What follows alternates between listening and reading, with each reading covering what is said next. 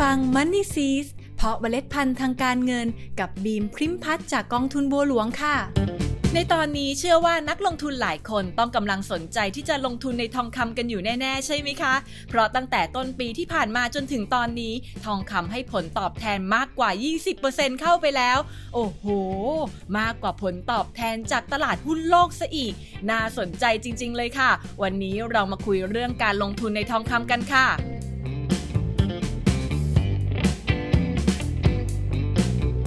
สวัสดีค่ะ วันนี้บิมชวนทุกคนมาพูดคุยกันเรื่องการลงทุนในทองคำค่ะ เพราะอย่างที่เกิดไปในตอนต้นว่าตั้งแต่ต้นปีที่ผ่านมาจนถึงไตรมาสสุดท้ายของปี 2563 ผลตอบแทนจากการลงทุนในทองคำนั้นเวอร์วังอลังการมากๆ โดยทองคำให้ผลตอบแทนมากกว่า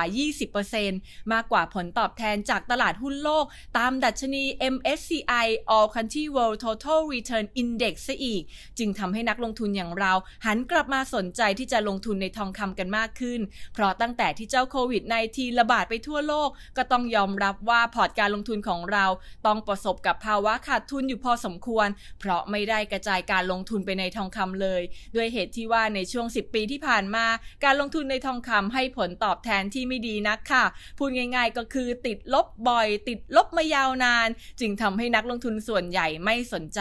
และหันมาลงทุนในหุ้นซะมากกว่า แต่อย่างไรก็ตามนะคะ ด้วยความที่ผลตอบแทนจากการลงทุนในทองคำช่วงนี้ ให้ผลตอบแทนที่ดีมากๆ ในขณะที่สินทรัพย์อื่น ๆ ดูกระปรกกระเปรี้ย นักลงทุนจึงเริ่มที่จะลงทุนในทองคำกันมากขึ้น โดยมองว่าเป็นหลุมหลบภัยหรือ safe haven ที่ควรจะต้องมีในตอนนี้ ซึ่งการลงทุนในทองคำนั้นสามารถทำได้หลายวิธีนะคะ ตั้งแต่ซื้อเป็นทองคำแท่งจริง ๆ ซื้อกองทุนทองคำหรืออาจเลือกซื้อทองคำล่วงหน้าแบบอนุพันธ์ก็ได้ แต่สำหรับนักลงทุนมือใหม่อย่างเรา บิมอยากแนะนำให้เริ่มต้นด้วย การซื้อทองคำผ่านกองทุนรวมค่ะ เพราะการลงทุนในกองทุนรวมทองคำใช้เงินลงทุนเริ่มต้นไม่มาก โดยขั้นต่ำของหลายๆ บลจเริ่มต้นแค่หลักร้อยเท่านั้นค่ะ จึงไม่จำเป็นต้องรอให้มีเงินก้อนหลักหมื่น ก็สามารถเริ่มต้นลงงทุนในทองคำได้แล้วล่ะค่ะ ข้อดีอีกอย่างของกองทุนรวมทองคำก็คือมีสภาพคล่องสูง สามารถทำรายการซื้อขายได้ง่าย เหมือนกับกองทุนรวมทั่วไป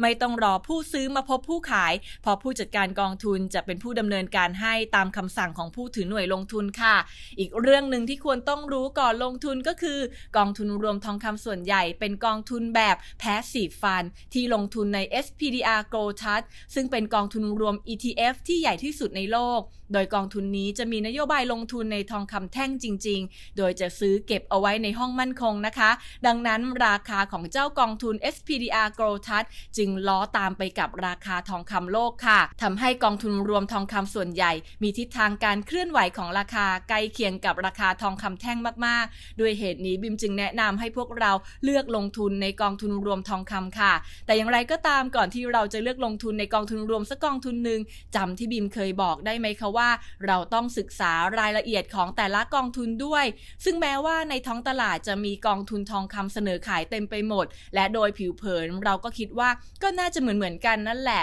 แต่อะอย่าพึ่งชะล่าใจไปค่ะ เพราะกองทุนรวมทองคำแต่ละกองทุนก็อาจมีรายละเอียดที่ไม่เหมือนกัน โดยจุดแตกต่างที่พบอยู่บ่อยๆ นั่นก็คือ การป้องกันอัตราแลกเปลี่ยนค่ะ ยกตัวอย่างกองทุนรวมทองคำของไทย ที่ส่วนใหญ่มักส่งเงินไปลงทุนในกองทุน SPDR Gold Trust ซึ่งกองทุนที่ว่านี้ซื้อขายทองคำกันด้วยสกุลเงินดอลลาร์สหรัฐ นั่นหมายความว่าเวลาที่ซื้อขายทองคำต้องแปลงเงินบาทไทยเป็นดอลลาร์สหรัฐ ดังนั้นถ้าบาทอ่อนก็เท่ากับว่า ราคาทองคำก็จะสูงขึ้น แต่ถ้าบาทแข็ง ราคาทองคำก็จะต่ำลงอืมหูหลายคนฟังมาถึงตรงนี้ก็เริ่มรู้สึกกังวลนิด ๆ แล้วใช่ไหมล่ะคะ ไหนจะต้องคอยดูราคาทองคำเพื่อหาจังหวะซื้อเข้าขายออกแล้ว ยังต้องคอยดูเรื่องอัตราแลกเปลี่ยนด้วยหรือเนี่ย ใจเย็นๆก่อนค่ะสำหรับนักลงทุนที่ไม่อยากกังวลเรื่องอัตราแลกเปลี่ยนค่าเงิน ต้องบอกเลยว่ากองทุนรวมทองคำหลายกองทุน มีการทำ hedging หรือป้องกันอัตราแลกเปลี่ยนเอาไว้ ดังนั้นสบายใจได้ค่ะ และประเด็นสุดท้ายที่ไม่พูดถึงก็คงไม่ได้ เพราะเชื่อว่านักลงทุนหลายท่านต้องกำลังสงสัยกันอยู่แน่ๆว่า กองทุนรวมทองคำนี้ให้ผลตอบแทนที่ดีมากๆ ดังนั้นเราควรเพิ่มน้ำหนักในการลงทุนไหมจากเดิมเวลาที่เราจัดพอร์ตลงทุนเรามักได้รับคำแนะนำว่าควรมีทองคำอยู่ในพอร์ตติดไว้ประมาณ 5%หรืออย่างมากก็ไม่ควร 10%แต่แหมช่วงนี้ผลตอบแทนดีอะอยากจะขอเพิ่มสัดส่วนการลงทุนในทองคำเป็น 20%ได้ไหม ถ้าถามบีมคำตอบคือหยุดไว้ที่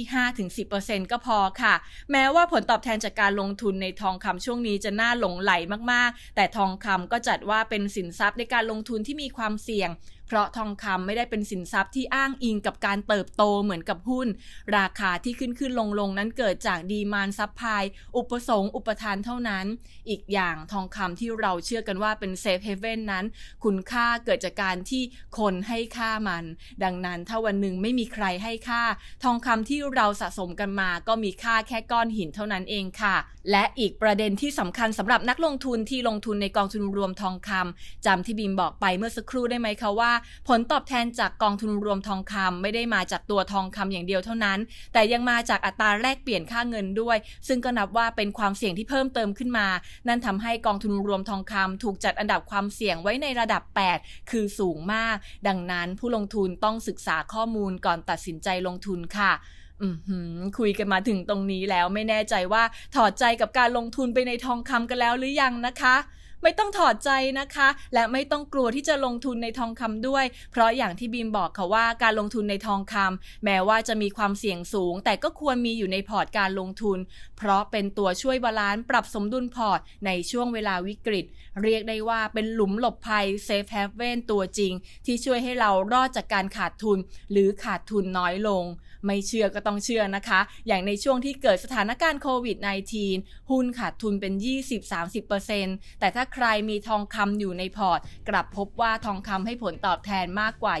20%ก็ช่วยประคับประคองพอร์ตการลงทุนของเราให้พออยู่ต่อไปได้ค่ะ โดยสรุปก็คือสำหรับนักลงทุนทุกคนควรใช้ทองคำเป็นส่วนหนึ่งในการจัดพอร์ตลงทุน เพื่อกระจายความเสี่ยงในการลงทุน ติดไว้ในพอร์ตในสัดส่วน